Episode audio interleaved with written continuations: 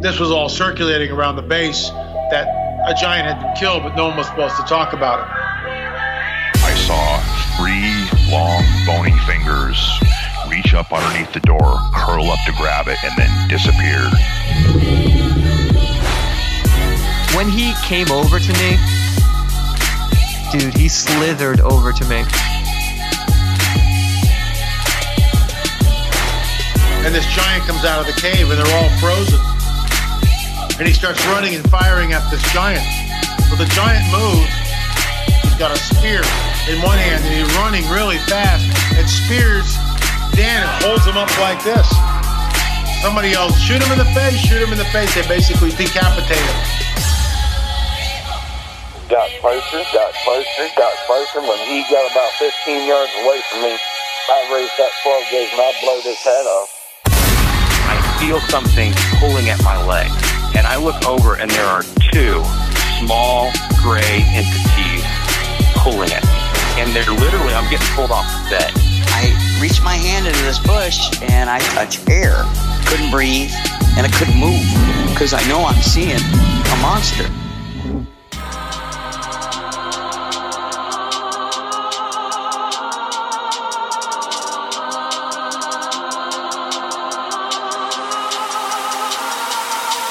Yep.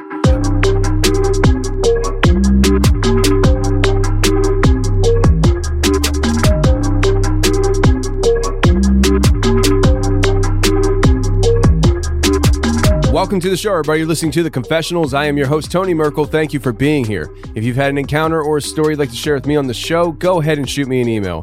My email address is theconfessionals at theconfessionalspodcast dot com. That's theconfessionals at theconfessionalspodcast dot com.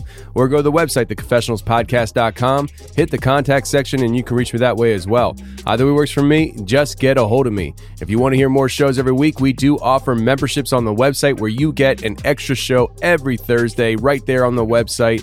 And you also hear all the previous shows that released and all the future shows. So what are you waiting for? Go to theconfessionalspodcast dot com, hit the join button, and become a member today. If you're looking for emergency preparedness food, we got you covered, because today's world is crazy, and you need to make sure you're taking care of you and your family in case of emergencies, whether it's natural disaster or civil unrest or anything in the middle. If you think that it's important to prepare and make sure you're good to go, go to prepare with the confessionals dot com and get your emergency supplies today. We offer emergency preparedness food, and if you get a four-week supply, we will knock one hundred dollars off you right there. And trust me, friends, in today's world, you don't know, but an emergency could last a whole year. Let's do this.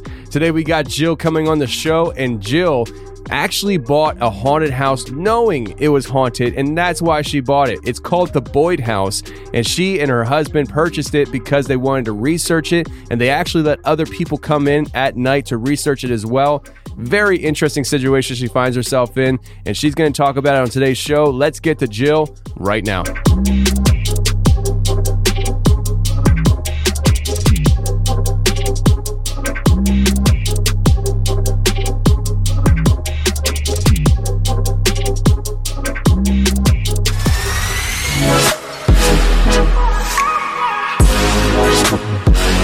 All right, today we got Jill on the show. Jill, how you doing? Good. How are you, Tony? I'm doing great. So, Jill, we were talking here a little bit, and uh, you're the first person I'm having on the show that bought a, ha- a haunted house on purpose and is doing the interview from the uh, the haunted house. So, uh, this is going to be fun. Oh, yeah. Look, I'm glad I'm the first, though, so that's awesome. Yeah, and so uh, you, when I called you, you said that just before I called you, you guys heard some kind of noise or something. Uh, what was that about? Yeah, um, we had probably been here maybe about a half hour or so, and I was quick having lunch, got done with that. Um, my husband was still sitting at the kitchen table eating his lunch as I walked through the kitchen into the living room. All of a sudden, there was this really loud bang. Like, I thought he slammed his foot on the floor, you know, and I just turned and looked, and he's like, I didn't do that. And so we were kind of talking. I'm like, well, I thought you did it. Where did you think, where did you hear it from? I said, it felt like it was in this room. And he said, no, I think it was in the room right above us, which would have been the, the main bedroom, which is the one bedroom that uh, they don't really like you going in. So somebody uh, was already letting us know early on today that they're definitely here. And they're not happy about you being there, apparently. So I, I guess I don't know why. I sure do a lot for them. So. Ungrateful. Very ungrateful. I know. So, uh, Jill, you're a paranormal investigator. You have your own team. So before we get any further into this conversation, I want to make sure, because I forget things half the time. So I want to make sure that give you an opportunity to kind of tell people who you are, where they can find you and things like that. Okay. Uh, yeah, you can find us, uh, the, the, oh, sorry, the paranormal team that I formed back in two thousand ten is called Saint Croix Paranormal. So that's S T C R O I X. paranormal dot com. You can also find us on Facebook. And then um, for the haunted house, it's the Boyd House. So that's B O Y D um, house. You can find us on Facebook. Um, and our website will link you also to, to the Boyd House as well. So this Boyd House is going to be a, co- a topic of conversation today, but uh, I want to just start off with maybe some more uh, basics as to, one, how did you get involved in, you know, falling in love with the paranormal to the point where you become a paranormal investigator, forming the team? Uh, I know you got, you said that you guys traveled all over the country. So tell us some of these experiences that you've had as part of the team and where you guys gone and what you've come across. Yeah, I've, I've always been fascinated by the paranormal since I was a young kid. You know, I don't know. Just sitting around with my cousins telling ghost stories in the dark. And uh, actually I had my first experience at my grandma's house. You know, I was young, I was probably ten or less. And I just kind of felt like this, well, I woke up in the middle of the night and I could hear footsteps coming out of this one room that us kids all hated. We always felt like you were being watched and not welcomed. And um, I could, I could just feel it walk and hear it walk down the hallway, and it stopped in front of my bedroom. And then I felt like this intense, like it was looking through me. And I was really freaked out because I'm a kid, you know, I'm not really never experienced anything like it. And then you kind of heard it sigh, and it turned around and walked back into the room. And in the morning, you know, I got up and um, asked my parents, which I heard them sleeping in the next room, but they had never gotten up. And my grandma actually sleeps downstairs, and I was telling her about it. And she just kind of said, oh, that was probably just a ghost, honey, and he's not going to hurt you. So I thought, my really religious grandma just kind of shrugged it off. I was like, well, this is kind of cool. now, now I want to learn more about these things. And that just spiraled into just reading and learning, and, you know, not, n- never really thought about becoming an investigator till, you know, you started watching the T V shows and you're like, oh, people can really do this. You know, so then... um in two thousand ten, you know, just met a great group of people who were all interested in the paranormal, and we formed Saint Croix Paranormal. And boy, we just started traveling all over the U S uh, to well-known haunted locations, um, just doing investigating, trying to prove, you know, the existence of ghosts. And, and I think with a lot of our evidence, we've captured uh, quite a bit of that to prove that.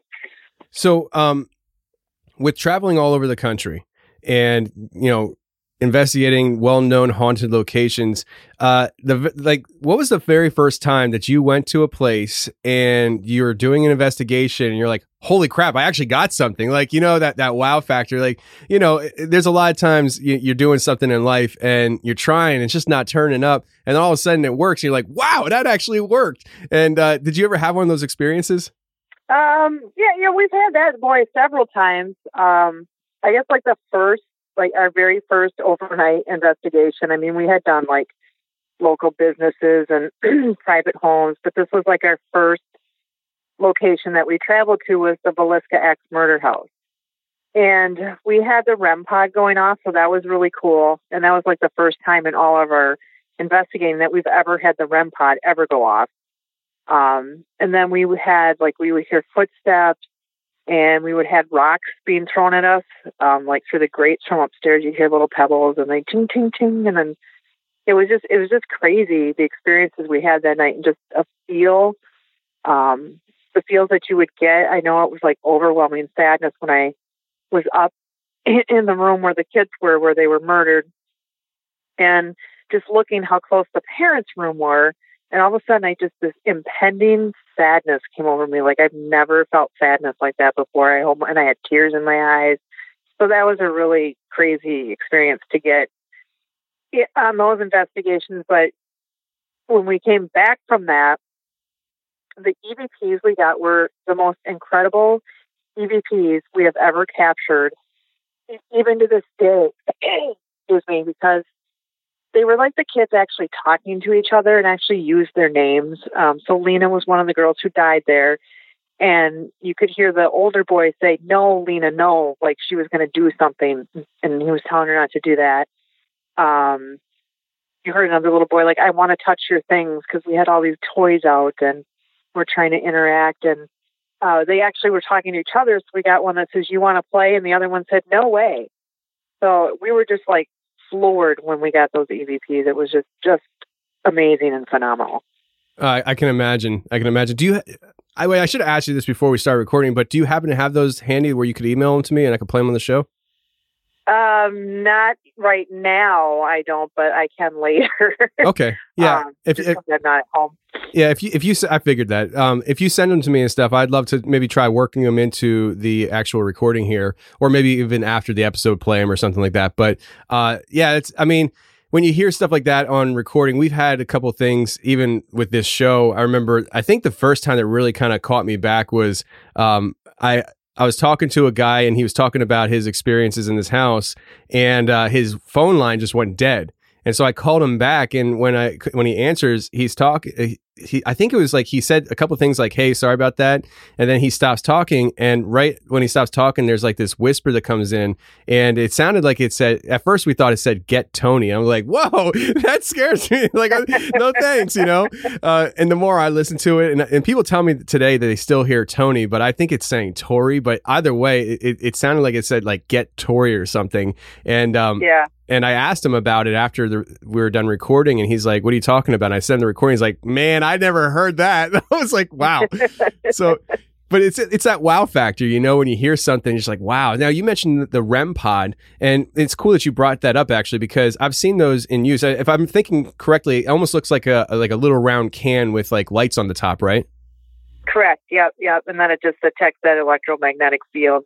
So if that gets broken, that then an alarm. So you got to get relatively close for it to break to get that to go off. I mean, you also have to keep in factors, um, like certain things will set it off, like a walkie-talkie, you know, if you're close by that, sometimes the cell phone. So we really try to, you know, when we investigate, try to take a scientific approach. So even though that REM pod may be going off, it's like, is anything around here right now causing that, you know, that type of thing. So, Um, you know, I, I believe in the validity of the REM pod because I've had them use it to answer questions, yes and no questions and things like that. So I, th- I think they're a pretty cool device to use. Oh yeah, I, I think so too, and and I've I've seen them in use on videos and stuff, and it looks pretty cool. Uh, and you know, with a lot of these this equipment and stuff, and I don't know if you know this or not, but um, I, I, from what I understand, a lot of equipment isn't like it was necessarily made for, you know, paranormal hunting, but it's used in, in, in paranormal hunting because of the way it operates. It, was the REM pod something specifically created for ghost hunting, or was it something that was created for something else and we now use it for that because it's very useful? As far as I know, I've always just known it as ghost hunting. I haven't seen anything where, where such as like the K two meter, you know, that was obviously, that was an electrician device that we kind of brought over and used. Um, I could be wrong though, but as far as I've ever known it to be, I always thought it was a ghost hunting thing. Okay. Yeah. It, the REM pod is something that the first time I saw it, it was on, uh, I think it was a YouTube channel called uh, The Paranormal Files with Colin. Uh, I th- yeah, I think it was Colin. And, um, you know, it, I was like, holy cow, the thing was going off. And uh, he had said, even in the video, he's thinking, he said, "I've never had this thing operate like this before." It was just like bouncing off the walls. And they had they had doors opening up and stuff in, in on video. It was just, it was really interesting. When I that was my first time, I think, seeing the REM pod. I was like, wow, that's really cool. So um, what's your go-to uh, piece of equipment that you like using the best? I mean, I'm sure you have a favorite. Oh, uh, yeah. My, my absolute favorite, and I know a lot of people are, you know, not for it, but I love the spirit box, that any, any form of it, you know, the S B seven, eleven, the portal, I have all of those. Um, just because scientifically for me, you can't speak that quickly, um, because it goes from one one hundredth of a second. So you can't speak that quickly. And so when you get that full sentences, um, and then I always get direct answers to my questions. So I don't, I don't necessarily, if it's like a yes or no, not, I mean, I'll, it, I'll take it, but also take it with a grain of salt. But when I get a full sentence or I get swear words, so you can't tell me they said the, the F word on, you know, right. A M radio as it's scanning. So I, and Um, my hands down favorite, well, gosh, there's so many great spirit boxes, but um, we actually had done a historical house in Stillwater. We were investigating because the father had us over because everyone in the house has had experience, and they were, oh, I hate it. We just know that this is um, Captain Jenks' house. Now, Captain Jenks was the old riverboat captain known for downtown Stillwater, and they moved into his home. So everybody had experiences but Dad, and he was like, oh, he was like a P H D, M D. He had like, you know, seven, eight, nine degrees after him. Very, very smart, intelligent man. Didn't believe in ghosts. Explained how the spirit box worked. So he's like, yes, that I agree. I agree with that. That's I agree totally. And then I said, whose house is this? And the spirit box said Captain Jenks. So wow. he just his eyes got so big. Um, so I thought that was like a really cool spirit box moment for me. And it was as plain as day, too. It wasn't even where you had to strain for it or anything, you know? Um, so, yeah. You know, uh, one of the, uh, I've never used a spirit box. Um, I, I, I'm very foreign to any of this equipment. Uh, but one of the pieces of equipment that I recently saw not too long, maybe a year or so ago, that I, I was like, wow, that's really kind of cool. And maybe you've seen it. I'm not sure. I think it's called an S L S camera or something like that. And it kind of has like a, the stick figures that pop up when something's. Oh, yeah. Yeah. We have one of those. Yeah. We use that.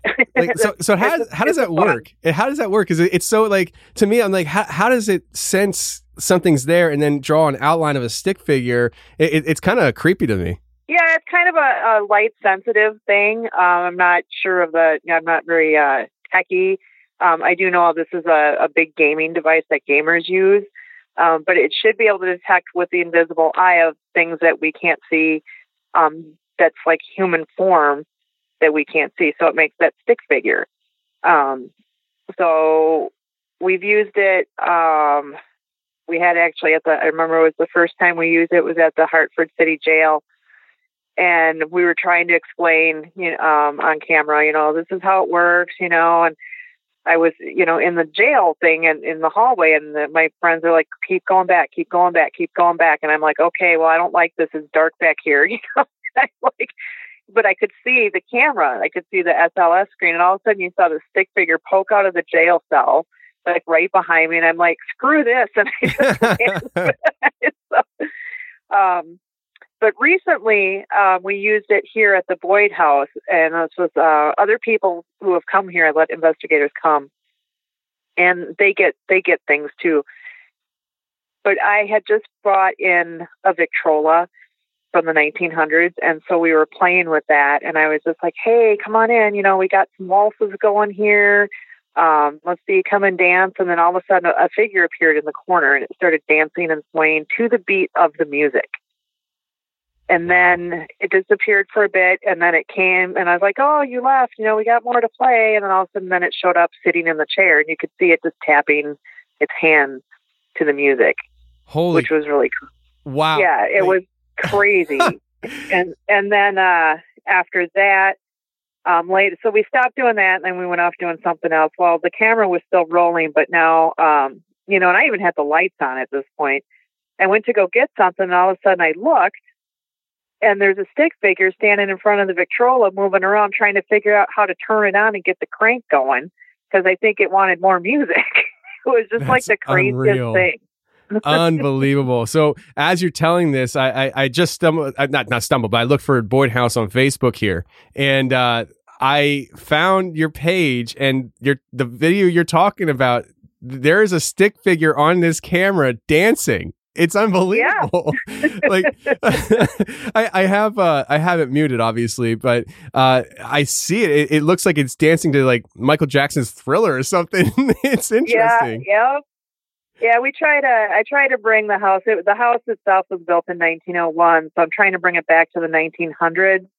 Um, so we've pretty much put all um, old Victorian furniture for the most part.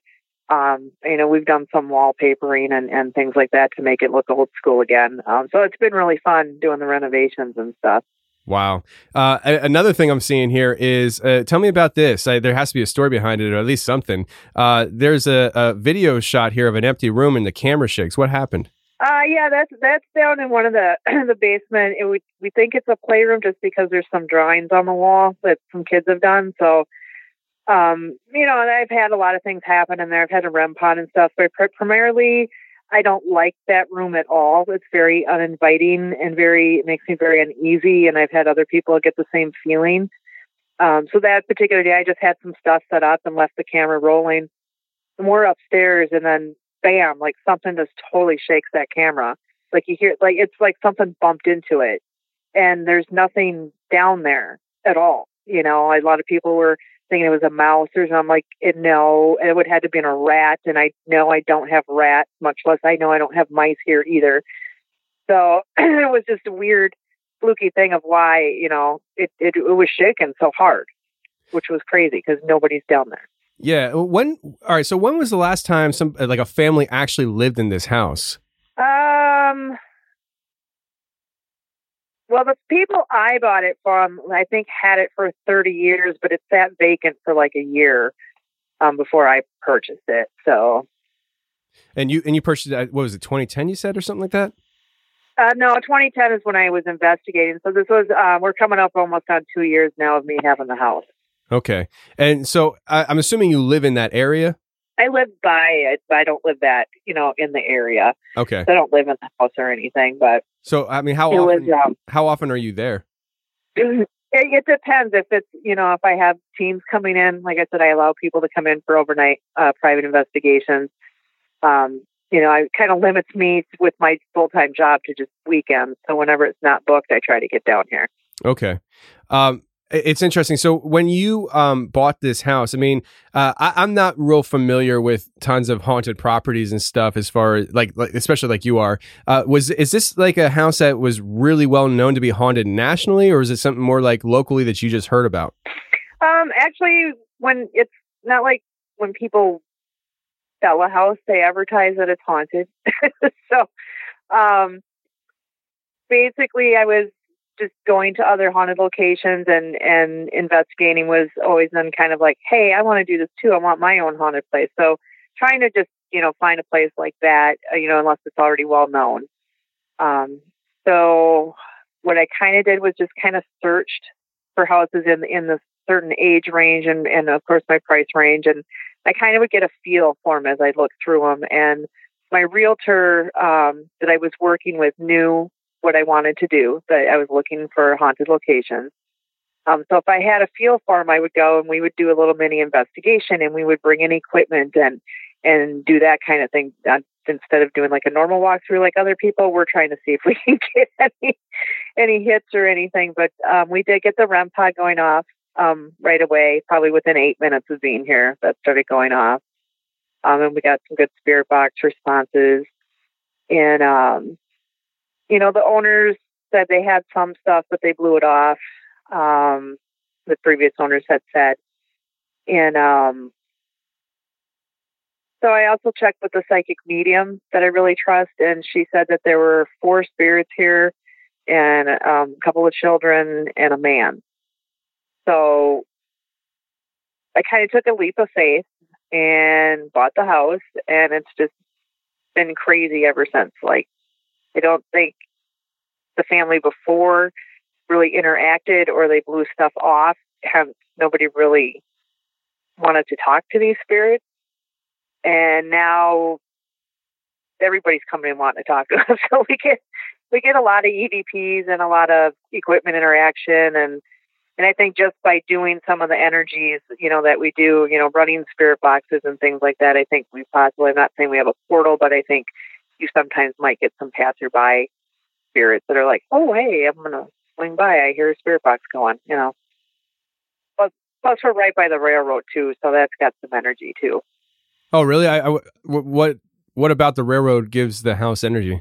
Um, it's just got the, the different energy just from the, the train tracks going through. It's just the lay of the land, the line. So sometimes like that, and like lime is another one that's supposed to give off really good energy. Um, it just seems like a lot of of the um, haunted locations that we've been at, the real good ones, they're like all of a sudden, you, you notice they're right by railroad tracks all the time. It's kind of a weird, weird thing. But that's interesting. Well, yeah. Yeah. I mean, that's really interesting. And it's good to know because, I mean, one thing I like about doing this show is that I get to talk to people and hear their experiences. And just as me, as an individual, hearing all these experiences, uh, over time, I start to notice patterns with certain things. And I, I it really...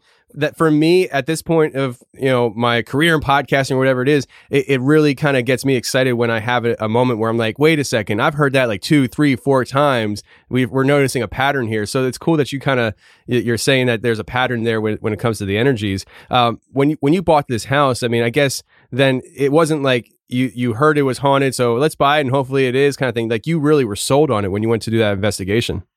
Yeah, I mean, I, I just, it was really drawn to it. And I think, you know, I have a little, I'm not, I don't feel like I'm super psychic, but I feel like I have pretty good intuition in some respects, not always, but I just had a really good, I was just so drawn to the house. And then just having those few things happen. And then um, what I thought was interesting, so that the psychic lady that I trust a lot, she said that there's a man who gardens out in the back, and the first night that you stay there, you'll hear him come through the door.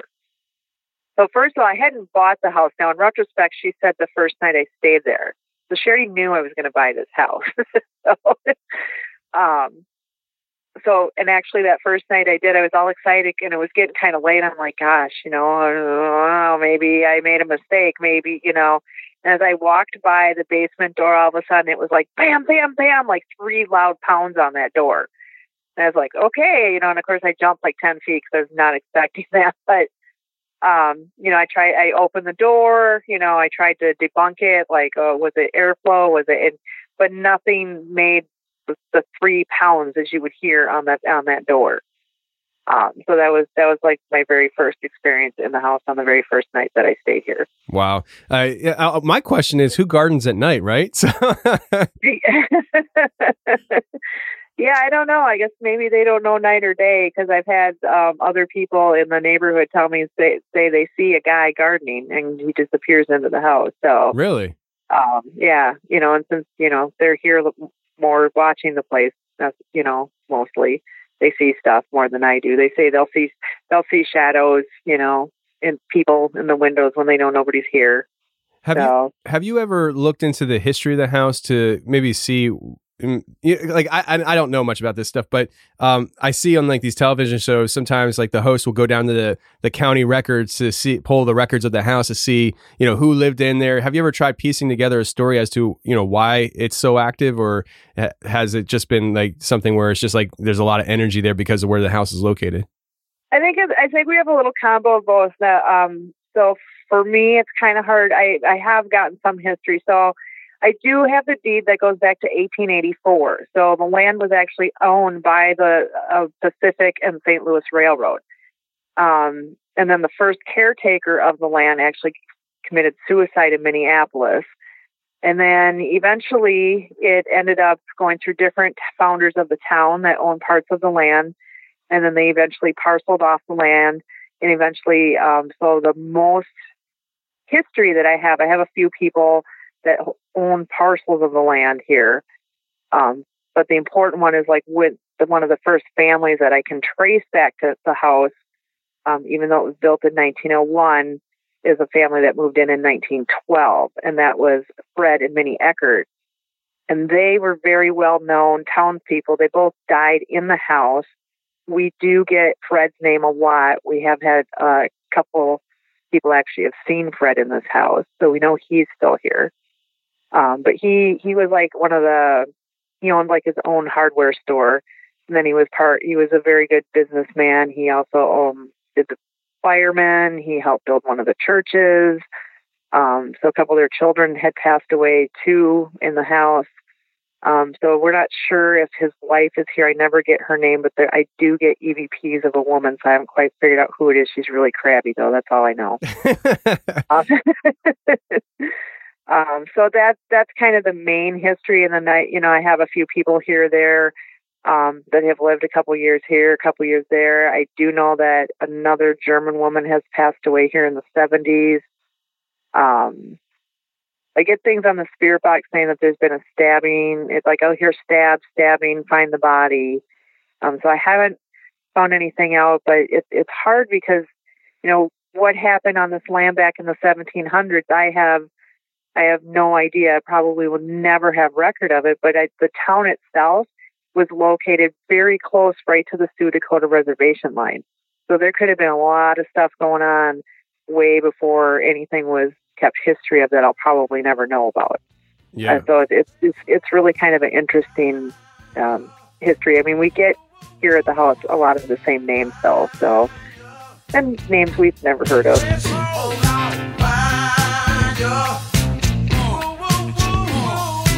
All right, let me talk to you a little bit about our sponsor for this week. It's Green Chef, and I'm really excited about this one because I love to eat. You see, if I'm not working out, I'm gaining weight, and since I've been talking to you guys for the last four years, I haven't been working out, so what do you think? I've been gaining weight because I eat, and I love eating, and I love eating good food, and Green Chef is that company that's going to hook you up with the good good. Green Chef lets you choose from a wide array of easy-to-follow recipes, and it's perfect for keto, paleo, and plant-based diets, or even if you just want to eat healthier, Green Chef is the way to go. Their recipes are quick and easy with step-by-step instructions, chef tips, and photos to guide you along. So you don't even have to be able to read real good. You can just look at the pictures and figure it out. There's a diverse array of meal plans with plenty of options to choose from each week. And you know what? Best of all, you can skip the grocery store and skip the grocery store lines and all those lines of people having toilet paper and nothing else in their carts. No more. Have Green Chef come to your house with these ingredients that come pre-measured, perfectly portioned, and mostly prepped. Mostly. You still got to do something. This only takes about twenty-five to thirty minutes mostly, and you're good to go. These things are slammed with flavor. I couldn't believe it. My absolute favorite was the mozzarella chicken and linguine and the Memphis-style beef meatballs. I'm telling you, when I put both those meals in my mouth, my head exploded with flavor. I like that. I felt like I was going to a restaurant because we can't go to restaurants anymore. At least I can't. I'm in communist Pennsylvania, so I can't go into a restaurant and have that good good, but I can have the good good at home. My wife is a great cook. She used these recipes and she hit home runs. Listen, Green Chef is a U S D A certified organic company. And like I said, it includes recipes for paleo, keto, and plant-powered diets. Go to greenchef.com slash Tony eighty and use code Tony eighty to get eighty dollars off, including free shipping. I'm telling you, this is a great deal. It comes to your house. It's great food. Tastes amazing. I'm excited about it. I can't wait to my next order, and you shouldn't either. Go to greenchef.com slash Tony eighty right now. Use the code Tony eighty to get eighty dollars off, including free shipping. The way you walk and talk really sets me off to a full-on child. Yes, it does. The way you squeeze and tease knocks me to my knees. I love smoking, baby.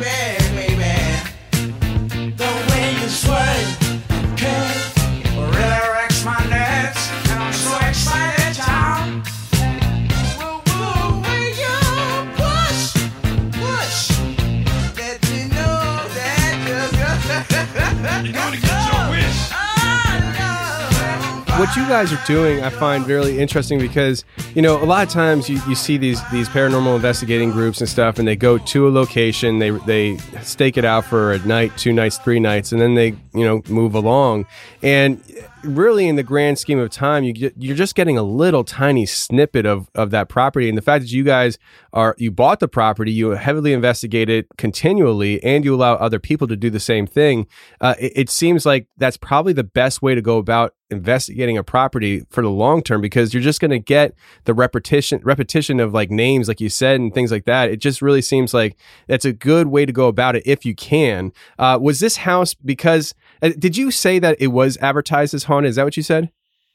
No, no, it wasn't. I just, okay. I just had a feeling, feeling about it, and then just kind of move forward with those, with those different things. But like you were, were saying too, um, having other people come in, validating, you know, some of the stuff. But I've also taken some of the stuff that they do, um, and use it. It's, and like I'll come in and say, oh, uh, so and so showed me.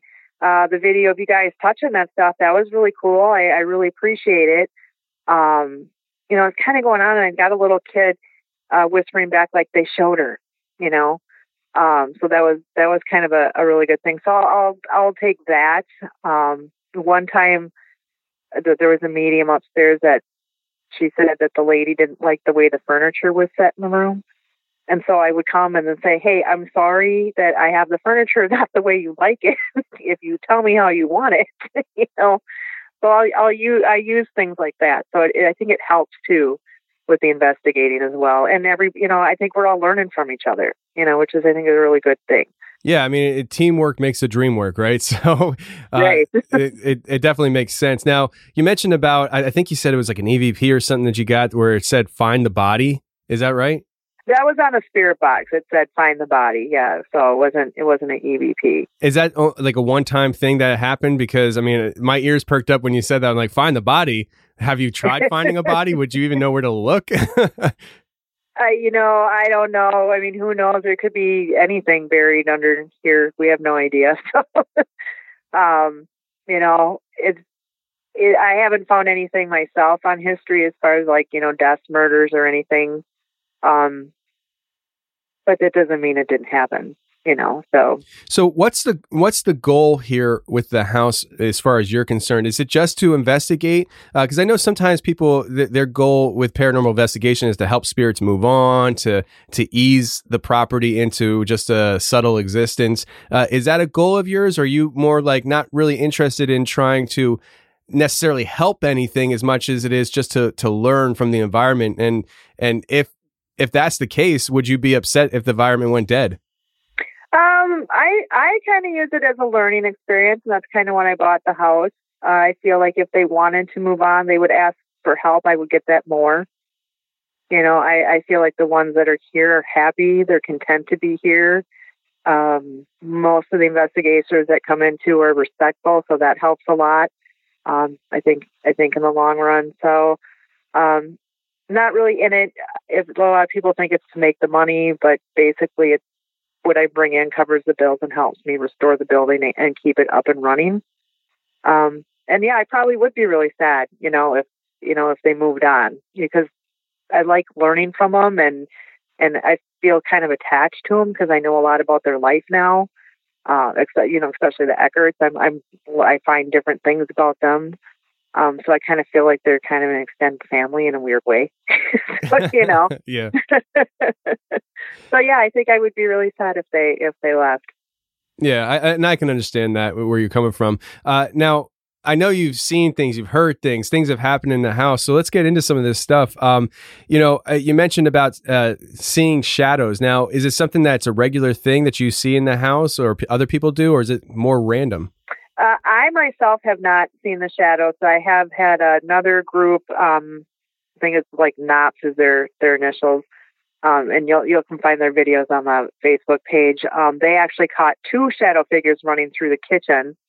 Um, so it's like it was really quick. Like one was taller than the other, so it was like to me it kind of looked maybe like a like a teenager followed by a, a smaller, maybe a ten year old kind of. Like running really quick through the kitchen, but I've had other people also say they've seen shadows running through the kitchen, and a lot of people will see figures on the stairwell. And my husband actually saw a young girl standing on the stairwell. He was bringing some stuff in, and he just happened to look up, and real quick, he just kind of saw her standing at the banister, looking at him, and then she disappeared real fast. Interesting. Uh, so let me ask you this. I wanted to ask you this earlier, and I forgot. Uh, you mentioned about how you know, you had that experience when you were a kid and it kind of got you interested. And then as an adult, you're seeing people actually doing this, like going to places and investigating. So you got into it.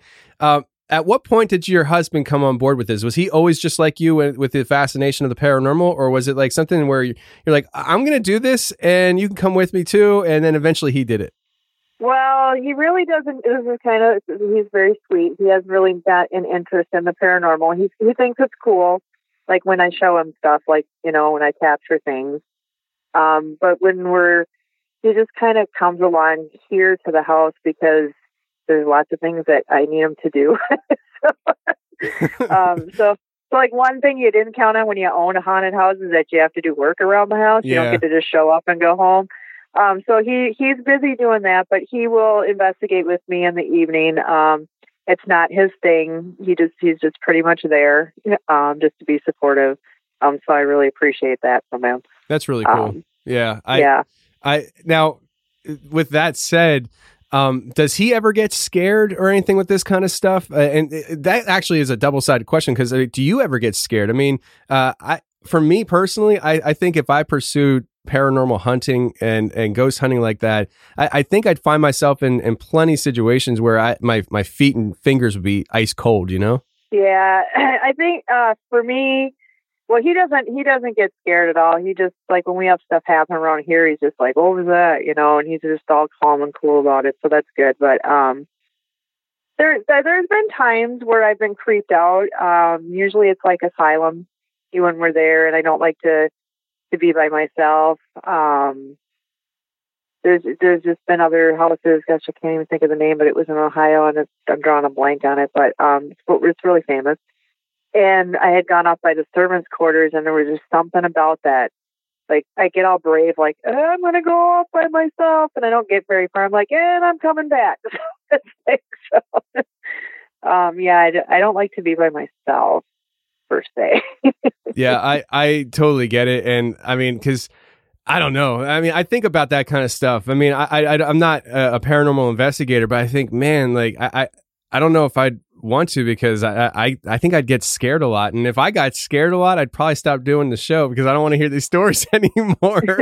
so, I mean, I, I, that's kind of like, um, you know, an underlying reason why I don't watch uh, horror movies and stuff, because I listen to people's stories on a weekly basis, and I don't want to have images in my head from a scary movie I just watched freaking me out during the interview. It's just, it's not my thing. I think, I don't think the show would have lasted very long if I was into watching scary movies and stuff, because uh, I, I think um, ignorance is bliss, you know? So yeah, it, it's, it's nice on my end. I get to call people, say hi, and uh, hear your stories. And when I'm done, it's like, there's, it, there's a disconnect there. I'm not, you know, Uh, already freaked out from some kind of creepy thing I've seen on T V or something. I think I think what the scary part is, is like, so if we're getting like equipment in action, like, hey, the R E M pod's going off or things like that, I feel like that's not as scary, because I, I'm, I'm asking it to do that for the most part. Um, so it's okay. I think it's more the, we've had some of the unexpected things, like you're not expecting to get um, your shirt tugged on, or to get pushed, or um, something come flying at you. Uh, things like that, I think, is what kind of freaks me out a little bit more than when they, when the equipment goes off, because we're kind of weird when the equipment goes off. We usually run to it or clap or get all excited. so, um, but yeah, we've I've had one of my investigators thrown across the room before, so that that's oh. kind of, that, that was right. really freaky. Let's listen. Pause. Okay. We're, we're stopping everything at this point. I need you to tell me the story. What the heck happened there? Uh, somebody got thrown across the room. I got to hear about it. Yeah. So we were at um, Whispers Estates in Mitchell, Indiana, very well known pretty much for a lot of evil-y, bad type situations. The, the doctor there did some bad things to his patients, buried a lot in the backyard. So it's, it's and a lot of death in the house. So it's got a lot of negative energy to that house. Um, so we were having stuff just from the get-go, like, uh, like you constantly felt like there was cobwebs on your face. Like, all of us were like constantly wiping our faces, like, and it was so irritating. Um, and it was just, just this energy that was in the house. And there's a closet that's upstairs that's called Virgil's closet. And he was like the caretaker. And on the day of his retirement, he dropped dead right in front of that closet. And so ever since then, that house has had people getting scratched in the closet, people getting locked in the closet when it's one of those locks that lock from the outside that you have to push up, slide over, and slide back down. So they can't figure out how people are even getting locked in. um, so just, just a lot of negatives with the closet. In fact, the owners were like, we won't even come up here if those are open. so, of course, we had to sit in the closet. and um So uh, while we were in there, I just got this like doom feeling in the closet, and like there was a man's voice in my head that said, "Get out of this closet." So I thought, well, I should probably get out of the closet, and it's like a big walk-in closet, so it's not like a tiny one. And uh, Teresa was sitting in a chair way in the back at the very end of the closet, And so I step out of the closet. I don't bother to tell her, you know, that's what I just heard, because I was just thinking, oh, it's in my head, right? And then at the same time, we had the spirit box running that said, shut this door. So we didn't do that either. So I guess he didn't like that. And next thing you know, Teresa comes flying out, flew about four and a half feet out of that closet onto the, her hands and knees out of there, because something pushed her. Like she was, yeah, it was crazy. Did she get scared in that moment where like she contemplated not doing this kind of stuff anymore? Or was it just like, ah, it's just part of the job? Um, well, no, she was, she was really upset uh, with the, with the holes, because she's never felt, you know, we tried to say, hey, did you tip out? She's like, if I tipped on the chair, I would just fell right here. Didn't fly four feet across the room with the chair. Um, she's like, somebody literally pushed me so hard, and she was just so shaken. Um, we ended up, you know, shutting the door, locking, you know, basically yelling at the ghost, don't you ever do that. Um, we did have to take her out of the house for a little while to calm her down.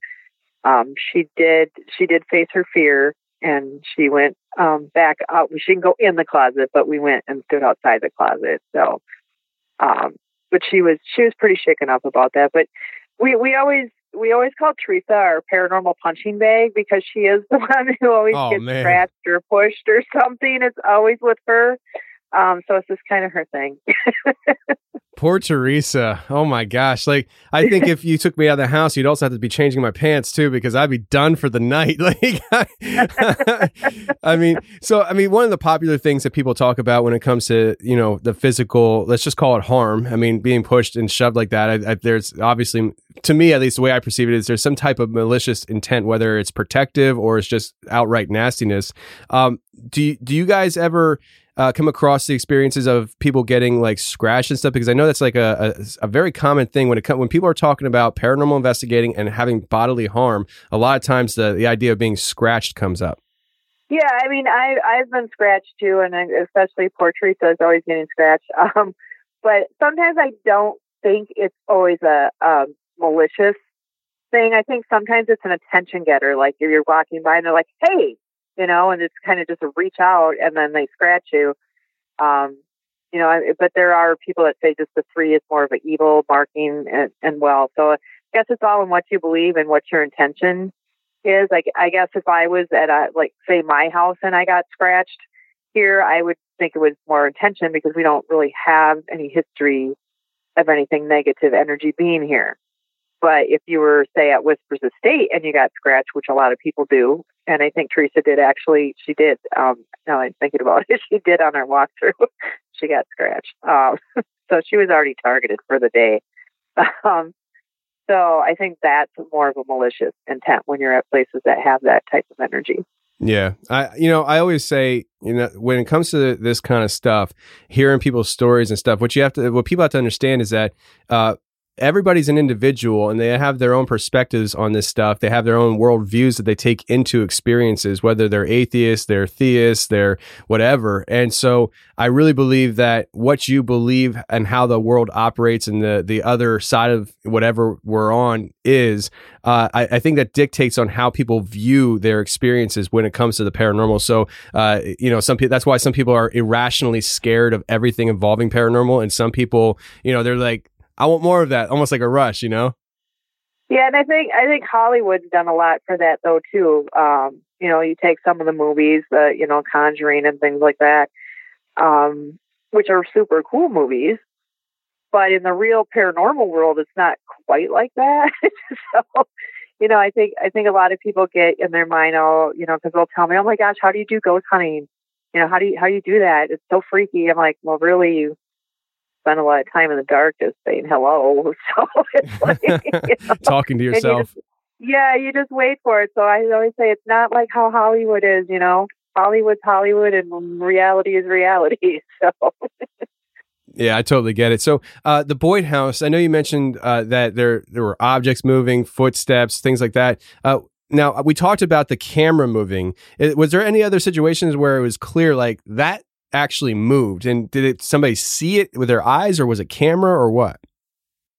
Um, I have had people say that they'll hear things rolling around upstairs, which, you know, we have balls and stuff for the kids, so um, how they just randomly just start moving on their own up there.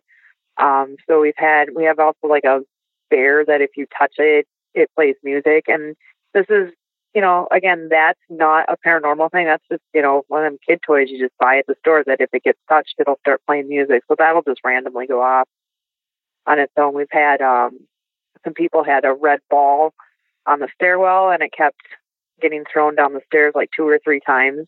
And they tried to debunk it. Like they actually put the ball on the stairs and ran up and down next to it. Um, cause I have a split staircase, so you can go up one way or you can go up the other way. So like one comes through the kitchen, one comes through the living room. I don't know, maybe there could have been some servants' quarters here back in the day. I'm not sure, but um, yeah, they couldn't get the ball to, to come down the stairs. They couldn't figure out how it was getting thrown down.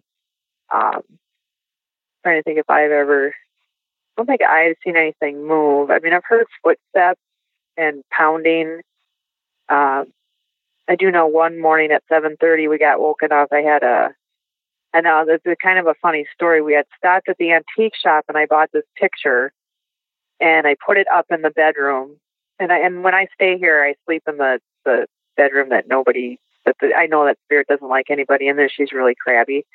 Um, but I put the picture up and I got home and I listened to the E V Ps because I said, I hope you like the picture. And she said, I don't like it. So, um, but that morning we heard, it was like seven thirty. It was so loud. We heard like three knocks, like coming from that wall. It like almost like she wanted it off or something. And it just, you know, both me and my husband just like jolted up like, whoa, whoa, what's going on? You know, so it's like, then I'm like, did you just hear that? He's like, yeah. So, like, so now that I heard that, I'm like, I don't think she likes the picture. Wow. Uh, and I was going to ask you about knocking and stuff. Is that something that's common in the house? Because I know you mentioned that. And it's like, to me, when I hear the idea of knocking, is it something that is very random or is it more intentional as it almost like, you know, rhythmic, rhythmic or something like that? It, it's it's intentional because it's always three. So like sometimes if you just hear one, you could be like, well, you know, that could be a pipe. That could be, you could, you can put that up onto anything, cold weather. Uh, but when you get three boom, boom, booms, you know, to me, that that's a that's an intentional, hey, I want you to know I'm here.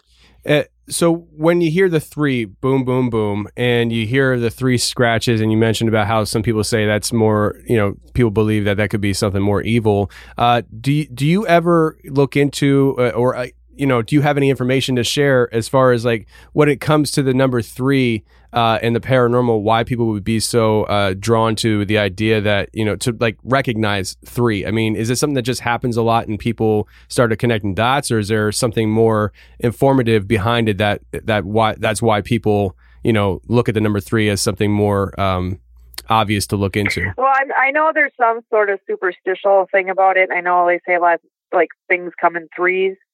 Um, you know, and I don't know what the evil superstition behind that is. I just kind of feel like not necessarily evil on the, the three knockings. I think that's just their way of, of making sure that they, you, you know, know it's one, two, three. Most people ask for three knocks anyway. Um, but also maybe they run out of energy after two or three or four, you know, uh, you know, cause everything that they do takes a lot of energy. And if they don't have enough energy, they can't do things. They can't manifest. They can't, you know, move stuff. Right. So, I mean, when it comes to like the energy and stuff, I mean, um, there are some things where, you know, like a ball rolls down the stairs, I imagine would take less energy maybe than reaching out and throwing somebody, you know, four feet like Teresa. Uh, do you ever wonder where, like what, what, kind of makes the differences in energy? I mean, it's just literally like the the night of the year kind of thing. They get more energy on certain nights, or is there something that is going on that allows them to draw more energy? Well, I think they get a lot of their energies, or they can get it from electronics, but a lot of times they can get it from you too, because we're all made out of electromagnetic energy. Um, and I think, you know, certain groups or certain people who get together create some sort of different type energy. That's why you may find, um, you know, like I even find with my groups, if I don't have a certain person, it might not be as active that day. Um, but I think it also depends on the on the spirits too. If they don't really, you know, we we we don't control them; they're their own entity. So if they don't feel like, I wouldn't even say performing, but if they don't feel like talking to you, they're not going to. You know, so it could also be uh, your team too. If you're if you're uh, an aggressive type team where you're like, I said, show yourself. If I was a ghost, I'd be like, I, I really don't want to hang out with you. So I think it, it just the, the energy that uh, how people do it and how they investigate, maybe their techniques. You know, I think I think there's a lot of variance on on the energy and, and what you bring to the team. And you know, if it's storming out, they say there's another one where the, the lightning and the eons and everything in the air help, you know, create more energy too. So, um, yeah, there's just a lot of different factors, I think. So you bring that up about the, the angry investigator. And I, I wonder about that sometimes, like the, how do, would a, you know, spirit or something react to that uh, for them to do that? Uh, do you think that there is a better way to investigate than other ways, or you think they all have merit to themselves where, you know, it all depends on what you're looking to get out of the situation? Uh, because you, you do, you see some paranormal investigators, like they, they kind of have a, an angry attitude when they do investigating to kind of, and I guess the idea behind that is to rile the spirit up to, for them to be like, all right, I'll show you something. Uh, but do you think that's more effective or less effective than other ways? Oh, I think, I think every group has their, their each way that they like to investigate for, um, and that may work for them, but for us, we kind of found, um, mainly doing a lot through more respect. Um, a lot of time, you know, it's just a lot of, you know, we're very, we're very respectful about the questions we ask. A lot of times we know how they died, so nobody really wants to talk about your death. So we try to avoid that kind of question. Um, so I just, I kind of feel like we, I mean, we have done some things where we're like, you know, we weren't super aggressive, but then we kind of didn't get anything, um, where we were, I guess you would say, more demanding. Um, so I think if you're more that way, like, you know, do this or do that, um, kind of attitude, I don't think they like that. I guess we kind of like to treat it as if they were in the room with us, and it would be the same way that I would treat you in person.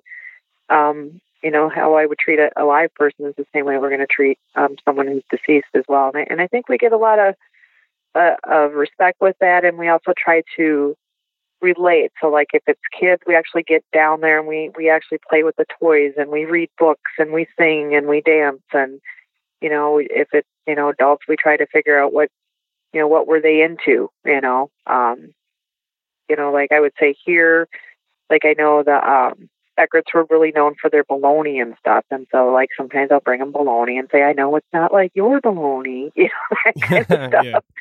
Yeah. You know, um, so just just a lot of respectful things. You know, if you if you you know, I, like I said, when you're going to places just one time, you don't really have that opportunity. Um, to if you hear that they want something to bring bring them gifts per se. So I do that a lot here at the Boyd House, but I was able to do that at Villisca because we had gotten, um, one of the little boys said that he loved bacon. And I said, okay, well, if I ever come back, I'll bring you bacon. Well, we did make a return visit like four years later. And I had bought, um, just the bacon jerky or whatever. So I brought that and I put it in the kitchen. I put it in a pan that attached to something that's kind of like a R E M pod. So if the pan gets touched, it alarms. And uh, so I put the bacon in there and I said, hey, I don't know if you remember, but you told me I'll bring you bacon, you know, if I ever came back. So here's your bacon. And I'm kidding you, within like ten minutes, that thing started an alarm and it was crazy. Wow. That, well, I, apparently he remembered. So I guess. Well, who wouldn't come down for bacon regardless? Oh, I mean, yeah. You know. I mean, I'm all, I'm all about that action. So, um, so winding things down here, I want to ask you this. Um, Whether it's the, the Boyd House or something else, um, is there an experience that you're hunting for? Like, is there a holy grail experience in your mind that you're like, man, if I could, if I could approve that or see that or experience that, I- I'll die a happy lady? I would like to see a full on apparition, because I've never actually seen one, you know, where, where people like look at it and it's transparent, but like, it's like actually looking at a person. I would like to see something like that, because I've seen like shadows go by in other locations, but I've never seen a full-on, as you say, ghostly apparition. And that's like the one thing I would love to just be sometime in my career, just because I think, because to me, that'd be like the ultimate. And I always say, I don't know how I'd react. I like always tell my team, like, I don't know if I'd freak out. I don't know if I'd be like, oh my God, this is super cool. I said, because it's going to happen in a blink of an eye. So I'm like, I, I don't know what I do, but I, I would love to just have that experience. You know, I, I like hearing you say that you don't know how you'd react, because uh, I, I think that's true for so many people. And I, I, when you talk to people about this kind of stuff, sometimes people can get a little bit of an ego, like, oh, I would do this and that. And it's like, I don't know. Like, I, I think it, it, if you're being honest with yourself, you, you really don't know how you're going to react to something until it actually happens to you. And that's why I, I, I really try to just um, be very graceful with people's experiences and stuff when it comes to how they react to it, because everybody's different and you don't know how you're going to react to something until that actually happens to you. And then all of a sudden you're faced with it. And some people, they're terrified, and some people are like, oh, that was actually pretty cool, you know? So... Right, right. So uh, before we get out of here, though, I want to give you another chance. Let people know where they can find your group, uh, the the Boyd House, all that stuff. And maybe there's people here that are listening that would really like to investigate. And how do they get a hold of you? Uh, yeah, what you can do is uh, if you can hit us up on Facebook under the Boyd House um, or Saint Croix Paranormal, you can private message us that way. Um, otherwise, our email for Boyd House is boydhouse two one seven at yahoo dot com. Or you can visit our paranormal website, Saint Croix, which is S T C R O I X, paranormal dot com, and that'll give you a link to us as well. Um, and, yeah, we can kind of go from there as far as getting any private overnight set up for you. Do you accept pretty much anybody, or is there like an interview process for you on your end? Nope, nope. Just uh, what we do is it's one hundred seventy-five dollars a night for up to eight people, um, and you get the house from three p.m. till noon the next day. Um, completely private. Nobody else is here. You have the whole house to yourself. So there are some rules and a waiver form you need to sign, but other than that, you're on your own. That sounds like a golden ticket to me. Thanks for being here. Yeah, thanks for having me, Tony. It was great.